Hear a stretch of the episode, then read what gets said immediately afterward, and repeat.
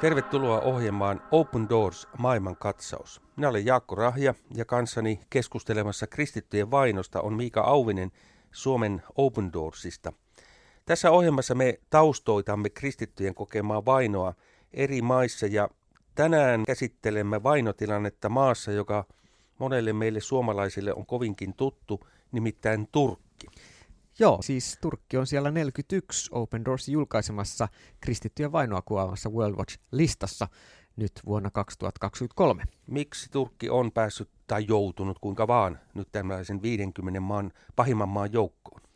Turkki on vuosikausia ollut vaikea maa kristityille sen takia, että Turkin muun muassa oikeusjärjestelmä puolustaa periaatteessa kyllä uskonnonvapautta ja tämä moderni sekulaari Turkki perustuu tämmöiselle eurooppalaiselle sekularismille juridisesti, mutta vain nimellisesti. Käytännössä siis Turkissa on kansallinen ja uskonnollinen nationalismi etenkin viime vuosina voimistunut hyvin paljon ja aiheuttanut jo entuudestaan kristityille vähemmistönä eläville entistä enemmän paineita.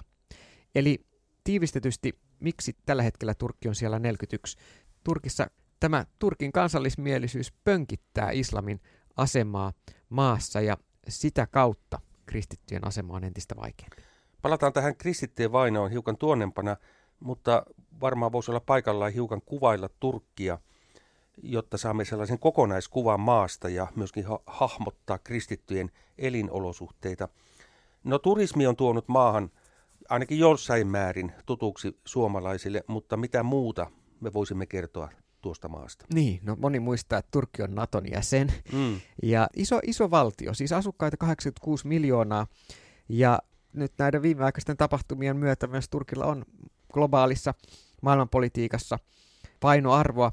Turkin alueella on syntynyt useita merkittäviä sivilisaatioita, valtava pitkä historia, Byzantti, Osmanien valtakunta ja Turkki on siinä erikoinen maa, että se sijaitsee kahden maanosan risteyskohdassa, joten kulttuuri on sekoitus sekä itästä Aasian että sitten läntistä Euroopan perinnettä ja Turkin kulttuuria onkin usein kuvattu sillaksi kahden maailman välillä. Sitä mä monesti, jos matkustelee välillä Istanbulin kautta, niin Bosforin salmea siellä kun katselee, niin muistaa, että tässä niin kuin yhdistyy kaksi. Ja aikanaan se on myös ollut kristillisen alkukirkon aikana aivan keskeisiä. Siellä on no, nämä Efesot ja muut seurakunnat sijaitteet. Ja Konstantinopoli, siis entinen Istanbul. Olen muuten ohimennen sanottuna juossut Euroopasta Aasiaan ja takaisin, ja se tapahtuu nimenomaan Istanbulissa. Aivan. Tosi siinä mentiin tämän salmen yli laivalla, mutta kyllä mä periaatteessa juoksin koko matkan. Juuri näin. Turkki sanoi, että Turkki on Naton jäsen ja jos ajatellaan viime vuosia, niin aika merkittävä ja vaikutusvaltainen noin maailman poliittisesti.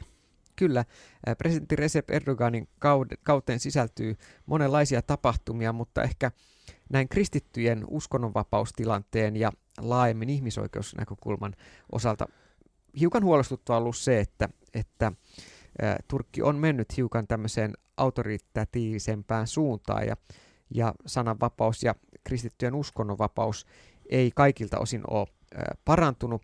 Toki siinä vaiheessa, kun 2000-luvun alussa Turkki haki Euroopan unionin jäsenyyttä, niin siellä pyrittiin myös kiinnittämään huomiota sen seurauksena kristittyjen tällaisiin juridisiin oikeuksiin, mutta monia käytännön ongelmia edelleen on. Esimerkiksi kristityt ei voi seurakunnat kovin helposti ostaa maata, seurakuntia on vaikea vuokrata kokoontumispaikkoja, kirkkoja on vaikea kirkkorakennuksia rakentaa tai, tai korjata, restauroida.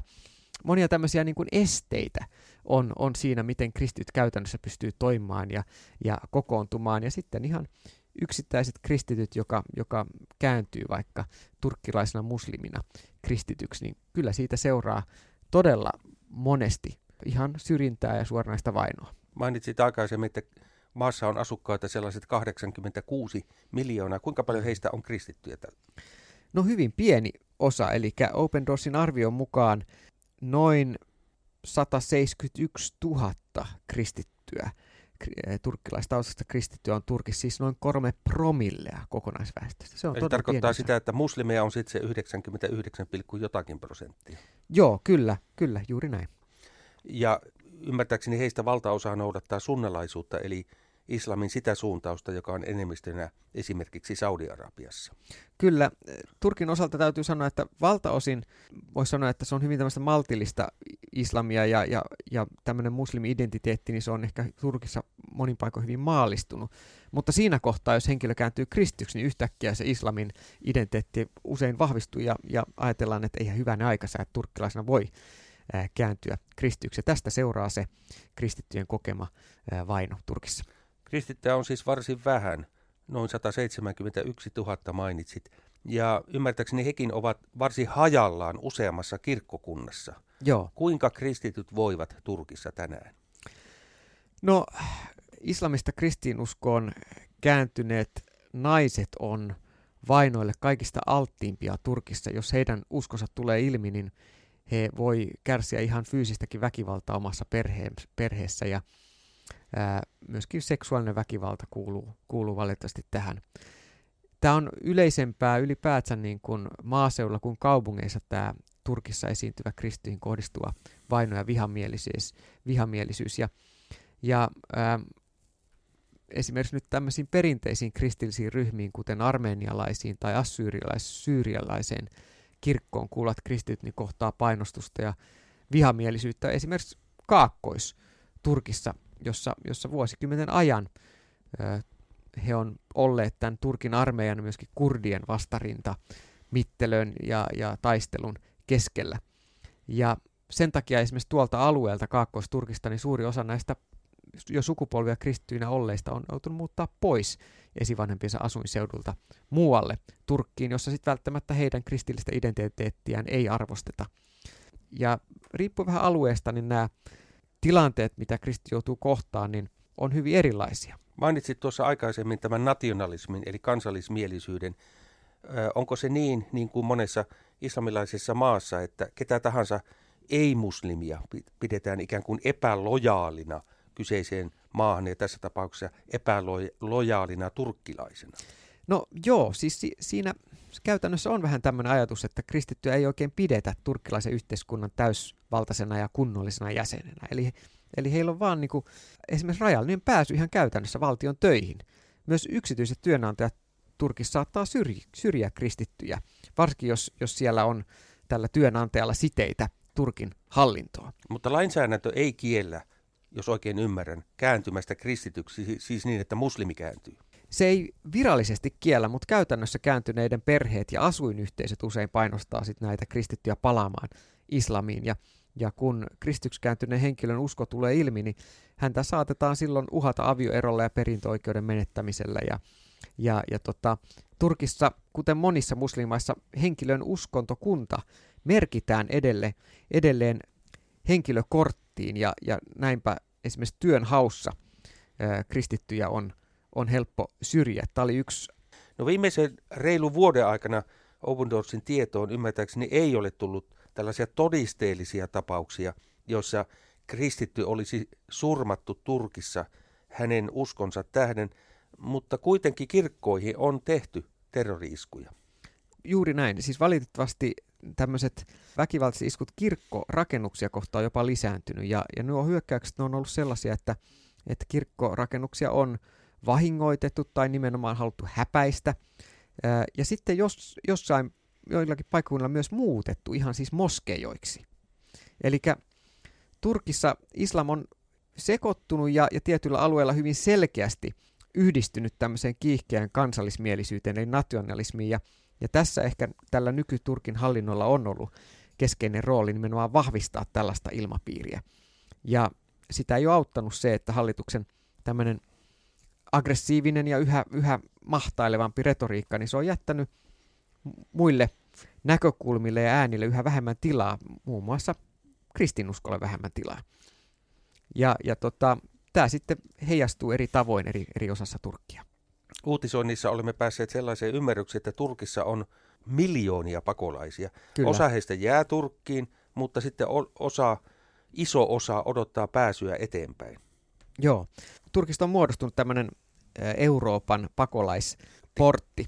Ja se on järkyttävä tilanne, koska Turkissa on tällä hetkellä miljoonia ihmisiä, joilla ei ole välttämättä kansalaisoikeuksia, heillä ei ole papereita ja niillä, joilla on, niin ei silti saa pakolaistatusta tai pääse eteenpäin Turkista.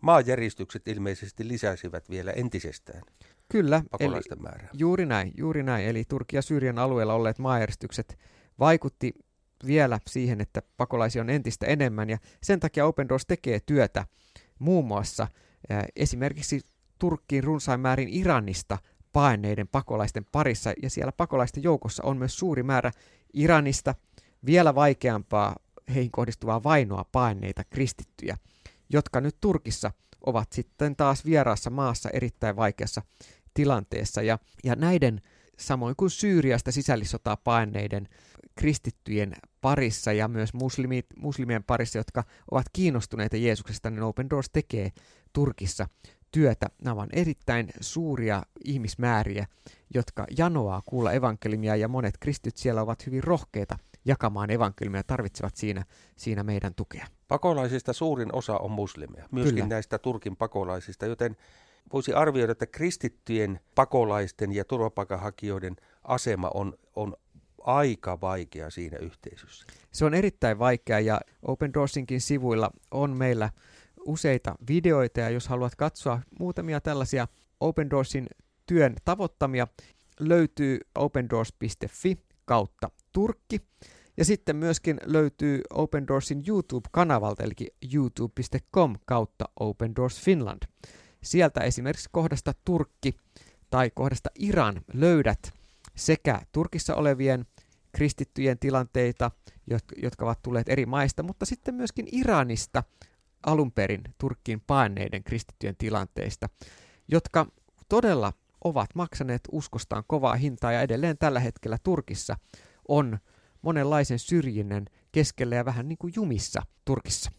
Helmikuun maanjäristyksissä, siis vuoden 2023 maanjäristyksissä tuhoutui aivan muutamassa minuutissa kokonaisia kaupunkeja ja Open Doors järjesti silloin nopeasti alueelle merkittävää tukea. Voitko avata hiukan sitä ja mitä, mikä tilanne siellä sen jälkeen on?